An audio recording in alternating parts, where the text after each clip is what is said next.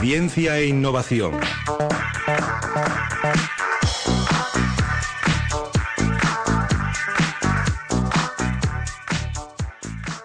La semana pasada hubo partido de Copa del Rey, hubo fútbol, desgraciadamente el Sporting cayó eliminado. A nosotras eh, ya la buena tarde nos quitaron una hora y no tuvimos sección de ciencia e innovación, pero la retomamos eh, con mucha fuerza y con muchas ganas. Y también, imagínense, si no hubo en 15 días, la de cosas que habrá que contar.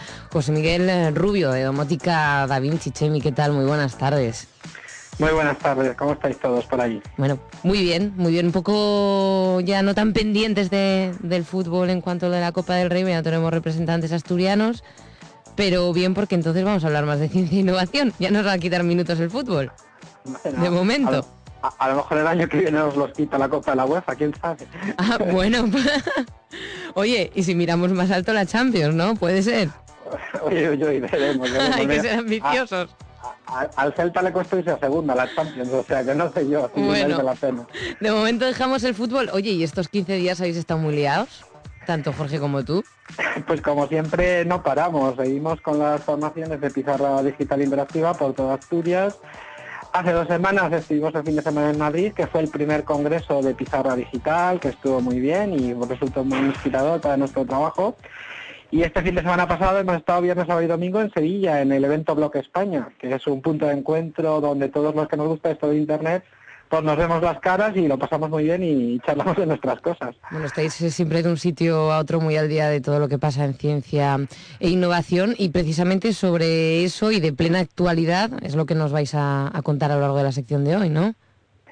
Pues sí, tenemos que estamos justo en, la Semana de la Ciencia tenemos que la Universidad de Oviedo está ya metida de lleno en, el proceso de habilitación como campus de excelencia, ya está en la segunda fase y en el ámbito de la ciencia pues está el notición, ¿no? que los físicos de esta institución que hay en Ginebra, el CERN, pues uno de los experimentos más famosos que tienen, el anillo acelerador de partículas, pues lo van a volver a encender en breve, ¿no?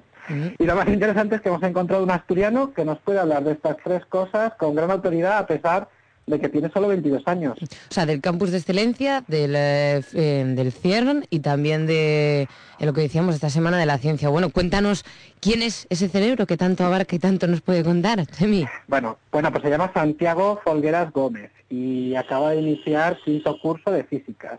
Y ya está trabajando en un grupo de investigación de la Universidad de Oviedo. Santiago Folgueras se ha pasado el verano en Ginebra, en el CERN, ¿no? trabajando en, en este acelerador de partículas. Además, es una de las 13 personas que el rectorado de la Universidad de Oviedo ha elegido para representar la institución en, una, en un examen, una prueba, ahora nos lo explicará, que, va, que, va, que va a, ocurrir el día 25 en Madrid, ¿no?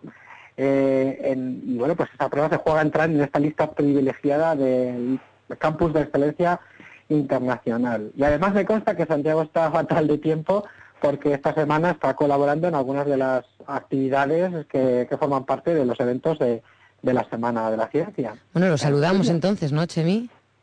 Yo creo que está por ahí. Santiago, muy buenas tardes. Hola, buenas tardes. Muchas gracias. Madre mía, ¿cuánto, ¿cuánto tiempo tienes ocupado y cuántas cosas haces con lo joven que eres? Bueno, hombre, se hace, lo que se puede. A mí me gusta estar ocupado siempre. bueno, de lo que se puede, ni más ni menos con todo lo que nos ha contado Chemi con 22 años, es bastante, ¿verdad, Chemi? Sí, sí, es mucho. Pero bueno, por para ¿no? Para no complicar a los oyentes, vamos por partes. Venga. La Semana de la Ciencia. Bueno, pues estamos en el Año Europeo de la Creatividad y la Innovación, ¿no?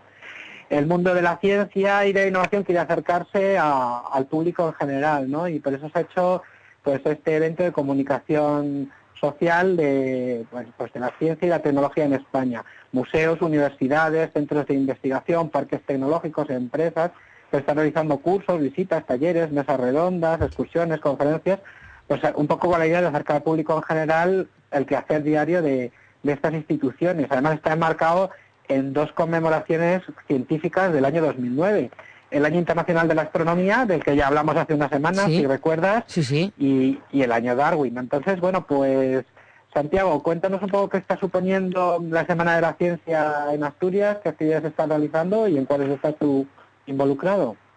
Bien, bueno, pues eh, fundamentalmente esta Semana de la Ciencia es una iniciativa del CECIT, en el que colaboran pues muchas eh, instituciones y universidades, entre ellas la Universidad de Oviedo.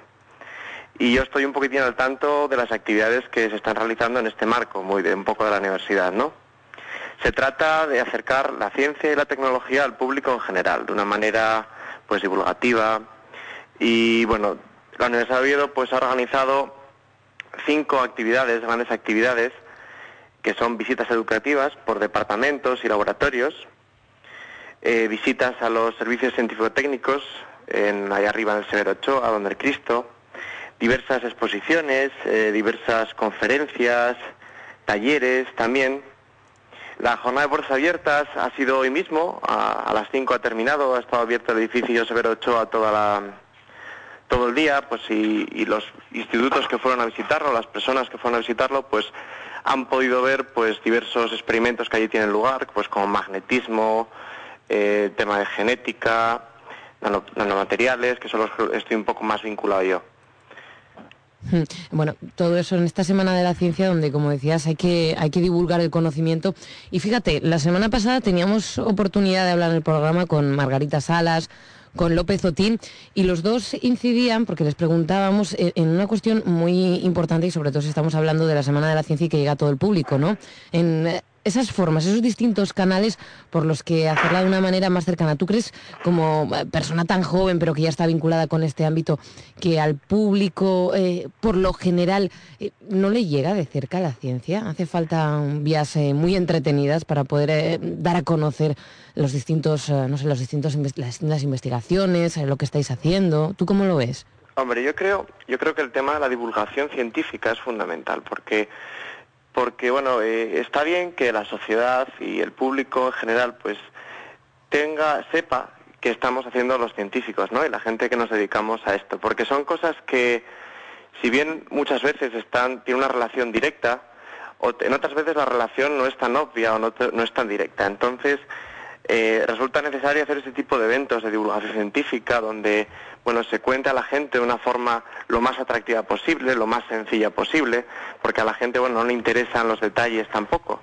Entonces eh, conviene hacer ese tipo de eventos siempre que se pueda, pues para eso, para informar a la, a la población eh, sobre lo que se está haciendo, sobre los diferentes investigaciones que se están llevando a cabo y bueno, pues un evento como este, como la Semana de la Ciencia, que a través de talleres, a través de ciclos de cine, de conferencias, hace esto, pues es muy positivo para la gente, ¿no? Y yo animo a todo el mundo a ir y a, bueno, pues acercarse a una charla o algo así. Mm. Chemi. Santiago, pues bueno, cambiando un poco de tercio, no me extraña que la Universidad de Oviedo pues esté haciendo tantas cosas en el marco de la Semana de la Ciencia, ya que quiere pues formar parte de este club, ¿no? Del campus de excelencia internacional. ¿Nos puedes explicar un poco qué es esto y cuál es el proceso para conseguirlo? Sí, mira, el, campus excelencia se trata de un proyecto global que lo que busca es crear una universidad eh, más atractiva, una universidad excelente. Una, universidad excelente en docencia, excelente en investigación, excelente en comodidad y accesibilidad para todas las personas, ¿no? Eh, pues se quiere hacer una universidad que conste de unos campus atractivos para la gente en todos los aspectos. Eh, si logramos este, este objetivo, ¿no? conseguir el campus de excelencia, la universidad pasará a convertirse en uno de los principales motores económicos de la comunidad autónoma, porque participará y fomentará el crecimiento económico de la misma y bueno, tratará de implicar a la sociedad, a todas las empresas. ¿Todo esto cómo se consigue? Bueno, pues se consigue eh, apostando por grupos de investigación muy fuertes, con una formación puntera, con una universidad accesible y plural y una universidad, por supuesto, sostenible, ¿no? Es un proyecto global, es un todo. Y se trata de hacer una universidad y una región que sea atractiva para todos, para la sociedad asturiana, para toda España y para todo el mundo, ¿por qué no? Mm, el proceso para conseguirlo, pues eh, son dos fases, como ya comentasteis antes. Eh, ya hemos superado el primer, la primera fase, ¿no? Ya estamos dentro de los, los primeros 15 universidades, ¿no? Y todas estas 15 tenemos que ir el día 25 a Madrid para, para presentar el proyecto de forma oficial y, bueno, en la fase decisiva, ¿no? Eh, allí cada universidad contará con ocho minutos para la presentación del proyecto. Cuatro serán de un vídeo de presentación que ya está elaborado y otros cuatro pues será una intervención del señor rector y otros miembros del equipo. Después habrá diez minutos más para posibles preguntas por parte del tribunal. Y hasta ahí es todo lo que sabemos. ¿Y, eso de formar parte del equipo, de ser de los seleccionados que van a ser evaluados el día 25, cómo, cómo ha sido? Bueno, pues cuando el rector me llamó para ofrecerme esta oportunidad, me explicó que habían pensado en mí, bueno, pues por mi experiencia académica, investigadora internacional. También soy, bueno, representante de estudiantes, tanto en el Consejo de Gobierno como vicepresidente del Consejo de Estudiantes. Y bueno, tampoco tengo problemas con el inglés. Entonces, bueno, el rector me dijo que les parecía un buen candidato y bueno, pues no lo dudé ni un instante, ¿no? Chemi de verdad que eres de estas personas que uno tiene la sensación de que los días vuestros tienen 26 horas. ¿eh? Seguro, yo creo que tienes que hacerle trampa al reloj, vamos. Sí, eso ¿No, intentamos todos los días. ¿Serás de los que duermen pocos, como todos los científicos, así, que, tienen tantas horas o las sacan debajo de la alfombra? Es porque no duermen las ocho horas, ¿eh? Las duermo, las duermo. ¿Las duermes? Bueno, entonces eres de las pocas personas que saben organizar bien su tiempo. Eh, Santiago, este verano estuviste en el CERN, ¿no? que es una institución que hay en Ginebra, en Suiza, que hace, muchas cosas y entre ellas pues tienen el, este acelerador de, partículas, ¿no? Que, los físicos están a punto de volver a encender la nueva versión este año. ¿Nos puedes explicar de manera, bueno, que cualquier oyente se pueda hacer una idea qué es esto de un acelerador de partículas y qué pretenden conseguir con él los físicos? Bueno, vamos a intentarlo. bueno, pues el, acelerador este se llama LHC, Gran Colisionador de Hadrones, eh, son las siglas que corresponden al inglés, y es, sin duda el experimento científico pues más grande y complejo jamás construido por el hombre, ¿no? Es una circunferencia de 27 kilómetros de longitud, que está situada a 100 metros bajo tierra, ¿no? En la que han trabajado 10.000 físicos e ingenieros de todos los países del mundo, más de 85 países eh, han trabajado durante décadas para poder construirlo, ¿no? Y, todavía queda mucho trabajo. La idea es que con este acelerador se aceleran protones, básicamente núcleos de, hidrógeno, ¿no? Hasta una velocidad 99.99999% a la velocidad de la luz. A esta velocidad eh, espectacular ah, se hacen colisionar los protones que circulan en la dirección opuesta, unos contra otros se hacen colisionar dentro de detectores gigantes, que son básicamente cámaras digitales del tamaño de catedrales con una precisión pues de, decenas de, nanómetros o así, una precisión espectacular. Eh, dentro de estos detectores lo que se trata de hacer es recrear las circunstancias que estaban presentes una billonésima de segundo después del Big Bang. ¿Para qué os preguntaréis? Bueno, pues el objetivo de la física de partículas eh, es entender básicamente de qué está hecho todo y cómo todo está unido. Y cuando digo todo, digo yo, vosotros, la Tierra, el Sol, las galaxias, los millones de galaxias, todo, básicamente. Y bueno, también podréis estar preguntándoos, bueno, ¿y por qué no mirar hacia ello, no? O sea, para conocer una cosa basta con mirar a ello. Bueno, si miramos atrás en el tiempo, pues el universo se hace más y más caliente se vuelve también mucho más denso. Y por alguna razón que desconocemos se vuelve también mucho más simple. Así que creemos que al principio todo era mucho más sencillo y mucho más entendible. La complejidad que conocemos ahora en el universo queda reducida pues eh, básicamente a unas partículas fundamentales y a unas fuerzas fundamentales. Con lo cual resulta más sencillo tratar de estudiar el universo en ese momento y no ahora que ya es mucho más complejo. ¿Y, eso mm, de qué podría acarrear eh, ciertos peligros, catástrofes, agujeros negros? ¿Esto es cierto? ¿No es cierto? Es, una leyenda urbana, hay que decirlo, ¿no? Eh, cabe decir que este, que este acelerador eh, no es una máquina para nada peligrosa, ¿no? Las energías que van a circular por él son muy grandes, pero constantemente están lloviéndonos del espacio lo que nosotros físicos llamamos rayos cósmicos. Estos rayos cósmicos tienen una energía muy superior a la energía que van a tener los, protones que van a colisionar dentro del, del acelerador, con lo cual a nadie le duele la cabeza porque le caigan los rayos cósmicos que nos están cayendo constantemente, así que a nadie le va a doler la cabeza porque el LHC se ponga a funcionar. Tampoco lo de los agujeros negros tampoco es verdad, en el, sentido de que se cree un agujero negro que vaya a absorber toda la Tierra, eso no es posible. Si por alguna casualidad se crease un micro agujero negro, este se evaporaría al instante, ¿no? Vamos, entonces no tenemos que tener tanto miedo a esas leyendas. No hay que tener miedo. ¿Qué ibas a decir, Chemi? Sí.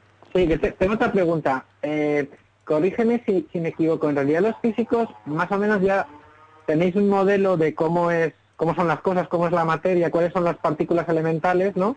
Y habéis encontrado casi todas menos una, ¿no? Y ahora el experimento este está buscando la última, que se llama el bosón de Higgs. ¿Es esto lo, que Exactamente, eso también lo tenía, quería comentarlo. Eh, los físicos tenemos un modelo, básicamente, que explica cómo, cómo las partículas interactúan unas con otras, ¿no? Un modelo que explica todas las fuerzas menos la gravedad, que, bueno, por otros motivos, pues no está incluida en este modelo, ¿no? Eh, para que este modelo sea cierto es necesario que exista una partícula que aún no se ha descubierto, que es, como bien decías, el bosón de Higgs. De verdad, como sois los físicos? Y parece que habéis hecho un agujero de 27 kilómetros a 100 metros de profundidad. Eh, y sí. personas trabajando. este, este bosón de Higgs es, es básicamente el, que es responsable de las masas de las partículas, ¿no? Y entonces se está buscando, pues para, digamos, para comprobar el modelo. Eh, quería decir una cosita más, que bueno, este es el motivo, la excusa que, que tenemos nosotros para construir este cacharro, ¿no? Pero la sociedad esta excusa no le vale para nada. Y entonces eh, hay un motivo fundamental, ¿no? Por el que se nos permite construir estas cosas. Que es que básicamente la tecnología de aceleradores que se ha utilizado para, para construir esto tiene una aplicación directa a día de hoy en la medicina. Tiene una aplicación directa en la, radio, en la radiomedicina pues, para curar enfermedades tan fatales como el cáncer. ¿no? Y este es el motivo fundamental, desde mi punto de vista, pues por el que este tipo de dispositivos se pueden construir. Porque si no tuviese una aplicación directa, nadie nos iba a dar tanto dinero. La gente no entendería, ¿no? Sí, eh, Cristina, ¿puedo, puedo añadir algo más. Acuérdate que hace unos días hablábamos con el fundador del correo electrónico, ¿no? Que, hablábamos de él, que, pues bueno, para, para hacerse la idea de la complejidad que supone gestionar estos proyectos, pues la web, como la conocemos hoy por hoy, nació en Ginebra mm, como un piloto para gestionar información en un, en un proyecto de estos. ¿no? Y fue la semilla de Internet, o sea que el retorno a la sociedad, además de encontrar el bosón, llega por muchos, por muchos lados y justifica una inversión tan enorme. Nos vamos quedando sin tiempo, pero ha sido un placer charlar contigo. Santiago, no sé si, Chemi, ¿quieres apuntar algo más brevemente? Eh, bueno, pues, no, no, despedirme de ti, sino con Santiago, digo. No, no, pues simplemente darle las gracias, felicitarle por su por su labor y nada, pues a ver si trae para Asturias o conseguimos entre todos esto del campus de excelencia que tiene muy buena pinta. Sí. Y bueno, pues con programas como este y con diferentes acciones, pues acercamos un poco la ciencia y la tecnología a la sociedad, ¿no? Bueno, pues nada, pues muchas gracias por bueno, pues darme la oportunidad de participar aquí y espero que bueno, la gente lo haya seguido y demás y lo haya entendido. Eh, eso esperamos, si no les invitamos a que participen y manden un correo y digan llamar otra vez a Santiago que no lo entendimos. Por supuesto. vale. Venga. Suerte y gracias, Santiago. Jimmy, contigo nos quedamos porque antes de terminar hay alguna otra cosita que apuntar, ¿verdad? Bueno, pues ya os decía que están pasando muchas cosas y no tenemos tiempo de contaroslas todas, pero bueno, esta semana tenemos una cita interesante en Gijón, eh, el, jueves y el viernes, eh, jueves 19 y viernes 20, pues Gijón se va a convertir en la capital española del hogar digital, porque ¿Ah, se va a celebrar se va a celebrar el primer congreso de hogar digital organizado por Asimelec. Son dos jornadas técnicas en las que expertos nacionales e internacionales pues debatirán sobre la legislación, proyectos, la realidad actual de las tecnologías en el hogar digital, los servicios del hogar digital, la formación, las responsabilidades profesionales, etcétera, etcétera. El Congreso está abierto a todos los representantes de las administraciones, a promotores, a constructores, a ingenieros, a empresarios del sector, informática, telecomunicaciones, pues que tengan interés en conocer lo que han de ser las líneas a seguir para conseguir a medio y largo plazo la integración entre edificios y, la tecnología pues puesta al servicio de los moradores. Domotica da Vinci estará allí, ¿no? Sí, estaremos allí. Pues, por ejemplo, va a venir uno de los arquitectos más famosos del mundo, pues que hizo toda la tecnología de la casa más planificada del mundo, que es la casa de Bill Gates. Y va a venir a contar, nos va a dar la conferencia inaugural. ¿Cuántas preguntas le vas a hacer? Eh, pues todas las que pueda. Y ya, la, idea que tenemos es estar allí y la semana que viene os contaremos cómo ha ido. Bueno, pues estupendo, que vaya muy bien a los componentes de domótica Da Vinci por ahí, a Jorge Moreno y a José Miguel Rubio. Chemi, hoy eh, haciendo esta sección de Ciencia e Innovación en la buena tarde. Que tengáis muy buena semana y que disfrutéis mucho aprendiendo de esta cita con la domótica y en la Semana de la Ciencia, ¿cómo no? Muy bien, pues vale. Y hasta la semana que viene. Hablamos, un abrazo, Chemi. Un abrazo.